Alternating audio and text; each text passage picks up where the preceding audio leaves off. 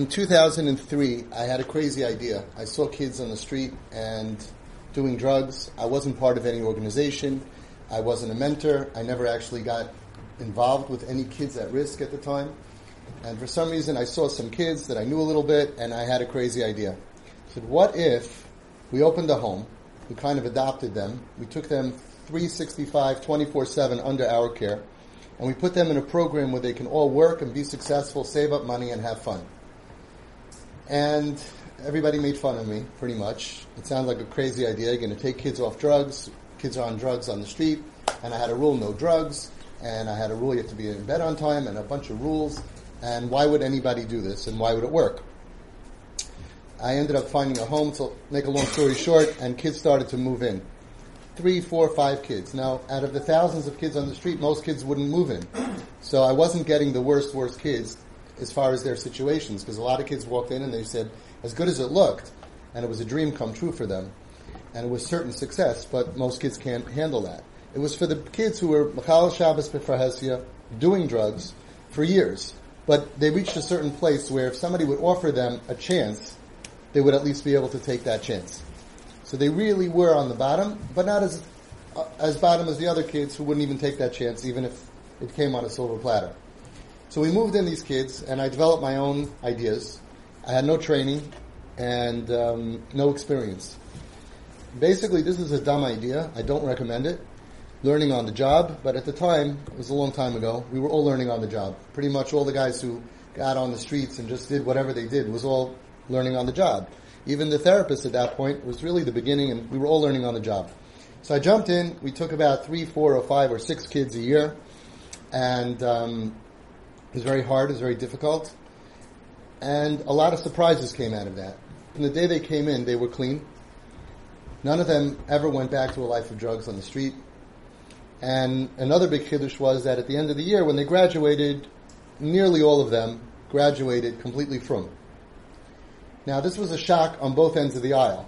From the therapy world, they couldn't understand why would kids, how could kids stop doing drugs? Now, there wasn't heroin in those days so much, so it wasn't heroin crack addicts, but everything until there. We had guys doing smoking weed five times a day for years. They moved in, cold turkey. Everybody quit cold turkey, cocaine, cold turkey. Um, what was in those days? I think it's pre-Molly. So shrooms, cold turkey. So here we had an experiment of about 35 guys, and they all quit cold turkey and never went back to a life of drugs ever.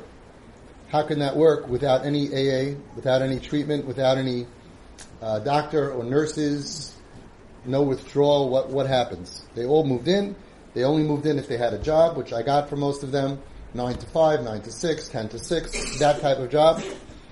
And how did they all manage to stay clean until today, 13 years later? That was one question. On the other hand, I didn't open this up to make kids from. I had no idea that kids can become from. I had no experience and I had no agenda. I thought they would stop in, um, probably last a month or two, and then one day in 10 years they'll say, oh, I remember you, and some biker will pull up and be like, yeah, you once gave me a hot kosher meal. I had no idea. Now the big chiddush of them becoming from was, there was no Yiddishkeit in the place. There was no Shachris, Mincha, Marav, there was no learning Torah at all. No Shabbos. The house was closed on Shabbos because I, did, I, did, I couldn't supervise them, so they would come to my house on Shabbos, and then to friends of mine when they became a little bit more uh, menschlich, I would say, because they were living. A lot of these guys were living on the street for so long. So they would start off at my house for Shabbos and uh, go out for a cigarette. You know, I can't force you to be Michal, to keep Shabbos. So they would come and they would uh, sit at my table, and I had my four kids. Another crazy thing, I raised my kids like this, and they would see one after another. These guys would move in, and I'd say, oh, like almost like a new brother. Here you go. It's part of the family. Kalamite trips was my kids together with these guys uh, smoking and uh, just not like we are.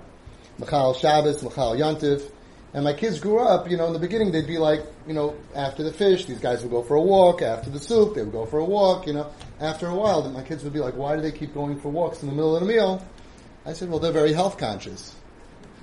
You know, and then when they were four, five, six, seven, eventually they looked out the window and they were like, oh, he's smoking. I said, yeah, not everybody keeps Shabbos. Some people smoke. And our job is to love them and to accept them and to help them get happy. And they would see these guys come in looking cool with the leather jackets and the necklaces. And then now they see I have a bag of all the necklaces and piercings that people gave me when they decided they don't want it anymore. And this was done without anybody being paid, only volunteers, which made a big impact on the guys because they knew at the end of the day, we care about you. Nobody's paying us to be here. It was done without any hashpa, there was no rebbe, there was no learning, no heebie-jeebie stuff. I didn't take them around to Kfarim. It was done without any coercing, any, any, um, it wasn't even any schmoozing. I never spoke to them, you know, maybe you should put on tzitzis, tzitzis is a good thing, tefillin, you should try to connect. There was no kiruv done on these guys in Home Sweet Home whatsoever, and no therapy done on these guys whatsoever. So from both sides of the aisle, from the Rabbanim on one side, the Torah Welt, the Aish HaTorah guys, the kiruv people being Makar people, they're scratching their heads. How does that happen? And from the professional world, also, how does that happen? Now, what I did do was, after they were stable, clean, happy, healthy, from, then they felt part of a community. At that point, I told them, now you go for therapy. Because while you feel like your life is falling apart and everybody hates you, while you're outside at night because you can't go home because your parents threw you out or they don't want you home, while you feel like a nobody, there's nobody to do therapy on. After they felt success, they felt love, they felt like humans, they actually felt like really good humans because they always said in HSH, we're all VIP. We took these kids from the bottom, we put them on our shoulders, and everywhere I went, they all knew these are Avi's boys. Everywhere we went, we had five volunteers, five kids, ten guys walk in to go bowling. It's a massive. It was fun. A lot of love, and the volunteers who I created a system so we had volunteers for Sunday, Monday, Tuesday, Wednesday, every night, and from week to week they would manage see the difference. And I learned a lot from these kids. What I learned was, first of all, they're not bad. That doesn't seem like such a chiddush today in 2016, but in 2003, 2004, we didn't really know what's going on with these kids. Maybe they somehow are Esav, Yishmael, Erev Rab, some people call them, bums, Eisvarfs, Rishayim, Bali Taiva, and all of a sudden I just, by watching them, by giving them an environment, and then watching them totally transform, I learned that they're not bad. I learned that they're probably a lot better than I am. I learned that they have no chesaron yediyah or chesaron havana. They don't need to know anything. They grew up just like I did. They know how important Shabbos is. They know how important it is to shower. They know how important it is to go to sleep on time and to wake up on time and to be productive and be functional. They didn't need any information from me. What they needed was a tremendous amount of somebody saying that I care about you and I believe in you. And I don't think that just because you're not functioning or doing the right thing, that you became bad. You're not a kid at risk. You're not a problem. You have problems. We all have problems. Maybe you have bigger problems, or maybe it's hurting you more. I find that these kids have the biggest hearts. It's not a mistake. When your heart's so big, it could hurt much more. And they're very sensitive. They're very caring. I learned that they just need encouragement. And when you encourage somebody, you get the best out of them. When you give them logic about why what they're doing isn't the best thing for them, they crumble. Because they don't need your logic. Just like anybody who ever tried going on a diet, the last thing you need is logic. You need encouragement. And when you're about to fail that diet and eat that piece of cake, you don't need your spouse coming in and explaining to you all the reasons why you're going to regret that tomorrow. So I'll give you an example because I see everybody shaking their head and smiling about the diet example. So imagine, imagine that you go on a diet. Diet number 422. You spend all the money, you buy the shakes, you get the blenders, you have the different sized cups and mugs and uh, all different equipment. You're very excited about it. And you're great the first week, the second week, the third week, you have a really hard day. Extreme stress, you're going out of your mind, and in the middle of the night you can't sleep, and you go downstairs to the kitchen, and right there is this delicious, delicious, you fill in the blank, whatever does for you, Boston cream, chocolate, um, whatever. And you're like, no, I'm not going to do it. I'm not going to do it. You have this whole fight within with, with yourself back and forth, okay? After half an hour, finally, you open up the, the thing, you take it out, and you're about to eat it, and right then, your spouse appears. Your spouse is right there. Now, what most spouses or spice would do is that they would say, "What are you crazy? What's the matter with you? Don't do it. This is horrible. And they would give you a whole speech. Some of them would actually explain to you how you're going to regret this, how this is a dumb move, this is not what you want. Other people would say, I knew you were going to do this. I knew it was a waste of money. You always fail. I knew that when you started with the shakes and the things, it's only going to last two, three weeks. You can never commit to anything and degrade you. The bottom line is that no matter what the T-pool treatment that they come up with, by the time they turn around and go upstairs, you're not just going to take one bite, you're going to eat the whole thing. Why? The answer is because when you went on the diet, that showed that your brain is in the right place. You know that you don't want to look like that. You know you want to look like that. You know what's going to get you there and you want to try. The fact that you failed, you don't need someone to tell you all the reasons why you're a failure. What you need is encouragement.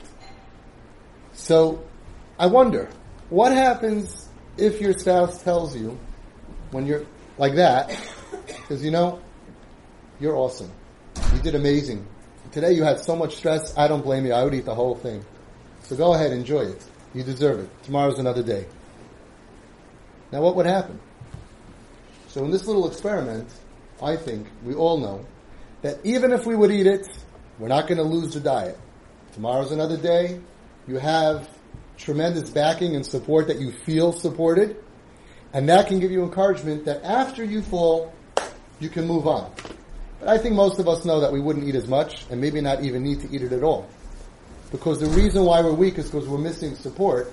The reason why we can be strong is when we have support. And sometimes support means the opposite of what people think support is. Support is not telling you why you're wrong and why you're stupid and why you're evil and why you're dumb and why you're a mess up and why you're a failure. Support is understanding that you can be a superhero, that you can be strong and yet do awful things, things that are not in your best interest at all. And that I don't, I don't look at you and judge you at those times that you fail.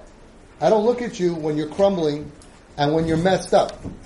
And if I look at you with the eyes that you're a hero, then you're able to become a hero. I also learned something else. I learned that the reason that they are messed up is for a very good reason. Please understand that I want to be the shliach of the therapy world and the professional world. Because I had no agenda going in to working with these kids. And therefore, I can report to you things as if you had gone through this process yourself. So, when you are in a session with someone for 45 minutes, for an hour and a half, once a week, twice a week, in that setting, first of all, there's many, many people who won't, many, many kids who won't even go there. And in that setting, it's very limited. Because first of all, you're getting paid. That's a big X. Second of all, you're getting paid usually by their parents. They don't trust adults. They take secrets to the grave. And the mantra, I mean, I know these kids, I'm working with them, is never trust anyone over like 16. You trust your drug dealer because when you call him and you need him, he's there within five minutes. And you trust your buddies because you'll die for each other even when you're wrong. One of the Home Sweet Home guys told me that when he was um, in uh, on the streets, he was a Monroe boy and he was living on the streets for three years. He said, I did such crazy things. I don't even know what I was thinking. I don't understand what I was thinking. And he went into pomegranate and he stole sushi. He stole everything. He was a ganef. A guy who took him in off the street, took him in and said, you could stay here for free, but you follow my instructions. And he taught him how to steal. He would go into a department store, wrap silk scarves around him, about $500 worth. He was a big guy. He was able to wrap a lot of scarves and he would walk out, and the guy would take the scarf, sell it for hundreds of dollars, give him 50 bucks, you could stay in my house another night. And he became a ganef. And he told me that the mentality was he had a friend that got into a fight with somebody. He said, I jumped in there, and I was going to kill the other guy. He goes, my friend was totally wrong. But you're totally dedicated to your friends. You never rat, you never rat, you never tell, you never do anything with adults. The system is broke, the system does not work for you, and adults are your enemy especially in the people, the adults that you put your faith in growing up from people, especially a guy with a beard. Those guys are off the charts, off, off the limits.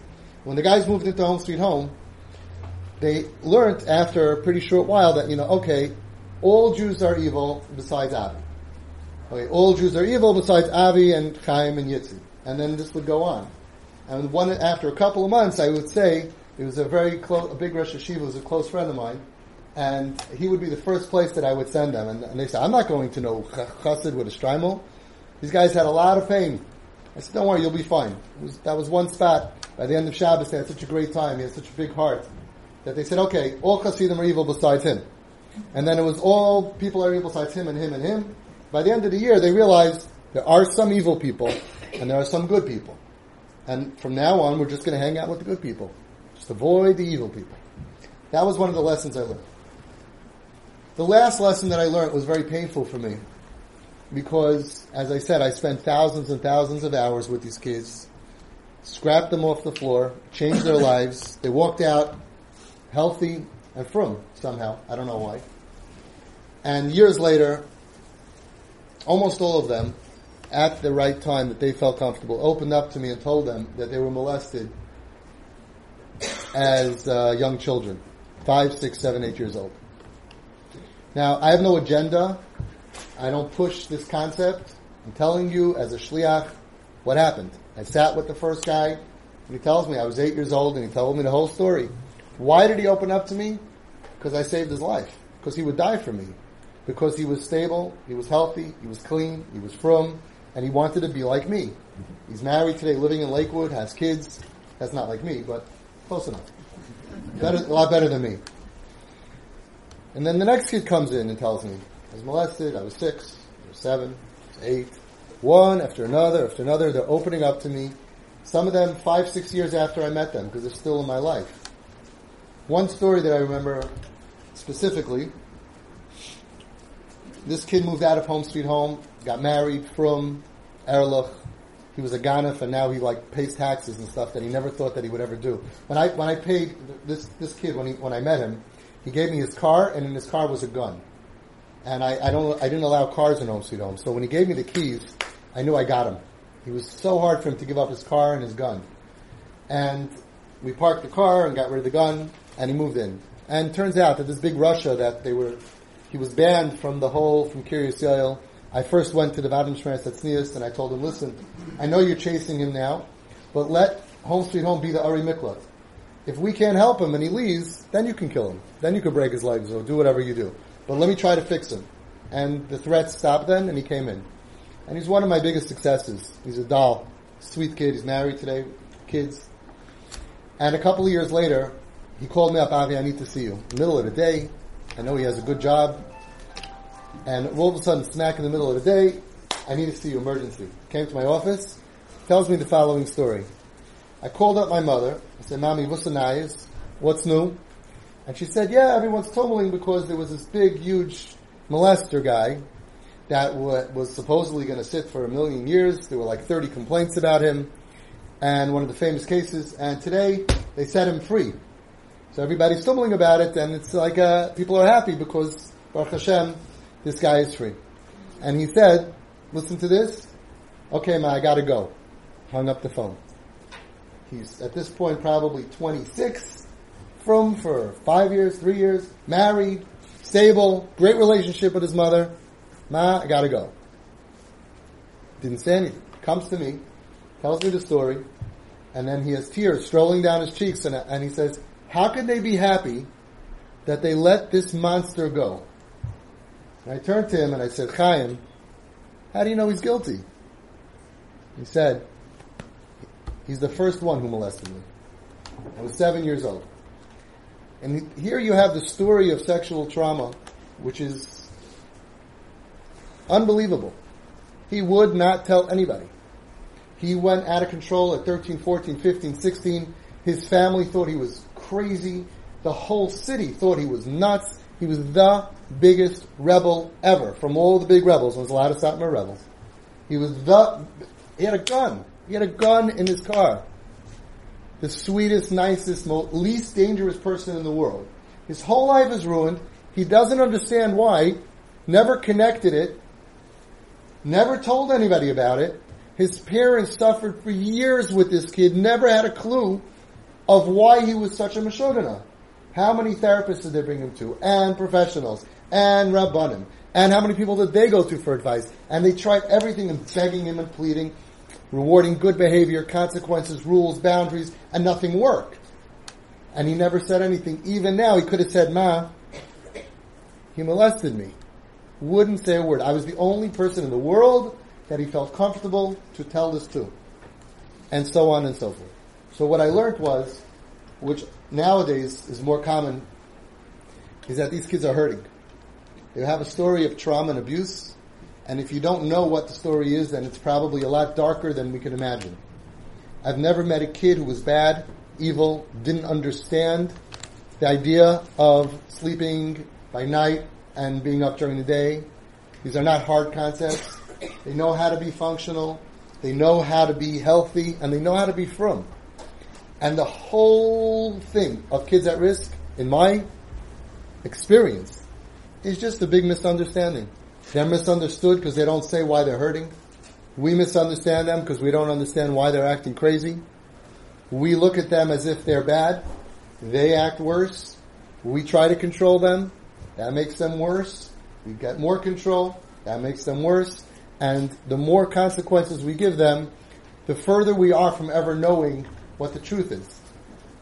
One of the miracles about twisted parenting, about TP, which we'll get to later, is that we have dozens and dozens and dozens of parents who call me usually about two to three years after coming to me, and they say, Avi, you were right.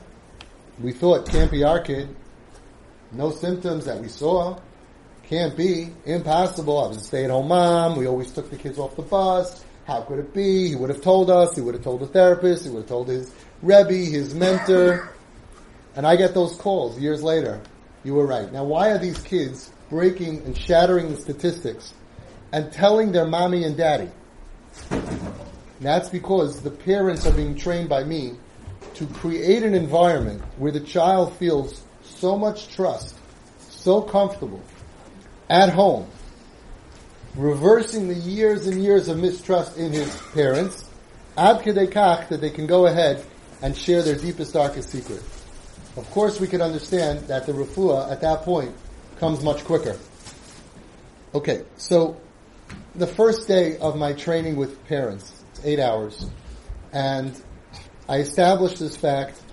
I have a long presentation, about four hours, about trauma and addiction, and it's very it's very important. But since this was posted as we want to find out what twisted parenting is all about, I'm skipping that for today. If anybody's interested, you can reach out to me. Maybe we'll do that a different day. And I'm starting from day two. Day two is once we establish the fact that we're dealing with a kid who's what I call a kid, a kid in pain. Who establishes that? When I get calls from parents, the first thing I do is I have an hour conference with them. 90% of the calls that I get, and if they're calling me, it's really bad. 90% I send away. I don't deal with kids still in yeshiva, with Derech Klal. I don't deal with kids still have lavush, unless there's a special reason. Basically, I'm dealing with kids after they're ready, not going off the derech. There's no derech. They're not at risk. They got nothing else to risk. They're off and they're gone, and everybody else gave up on them. Most of the parents coming to me, many, I should say, of the parents coming to me, like this past week, were advised by professionals and rabbanim that you can't continue like this and you got to lock the kid out. This past week, one family was told to lock the kid out, and they did, and the other one was in the middle of emancipating their child, which basically means divorcing your child, which is very extreme stuff. And Baruch Hashem, if we get the, the success that we had until now, that they, neither of them will have to do any of that. Not because they're going to live in a matzav where they can't live but because we know how to de-escalate the situation to the point that they don't even want to throw out their kid. When I have groups of parents together and rabbanim or professionals come, like when Dr. Twerski was here, Rabbi Dr. Abraham J., I have parents raise their hands. How many of you wanted to throw your kid out when you came to me? Either did or wanted to or was thinking about it or considering it. All the hands go up because that's what I deal with. How many of you would still consider it or want to? None of the hands are up. And this does, this does not mean that they're not dealing with a difficult situation. This doesn't mean that they're not in a lot of pain, but they don't want to lose their kids anymore. So, from the 10% that I take, I only take things that I call pikuach nefesh. But that's not enough. Every parent is required to have a handwritten letter from their paisik, their dayan, their das Torah, their rebbe, that the matzav is pikuach nefesh, and that the rav is going to pass in any silas that come up, and that the rav takes achrayas to be the mashkiach to make sure the family is doing everything al Torah. We're going to get to all of that later. So what we have here is a very extreme way to deal with extreme situations. What about using some of these ideas in earlier stages? Perhaps. That's not my field, and I wouldn't go there. Some people are going to take this information and figure out how to prevent kids from going off the derech, or how to give parents guidance when their kid starts to go off the derech. Maybe it'll work, maybe it won't. I don't know.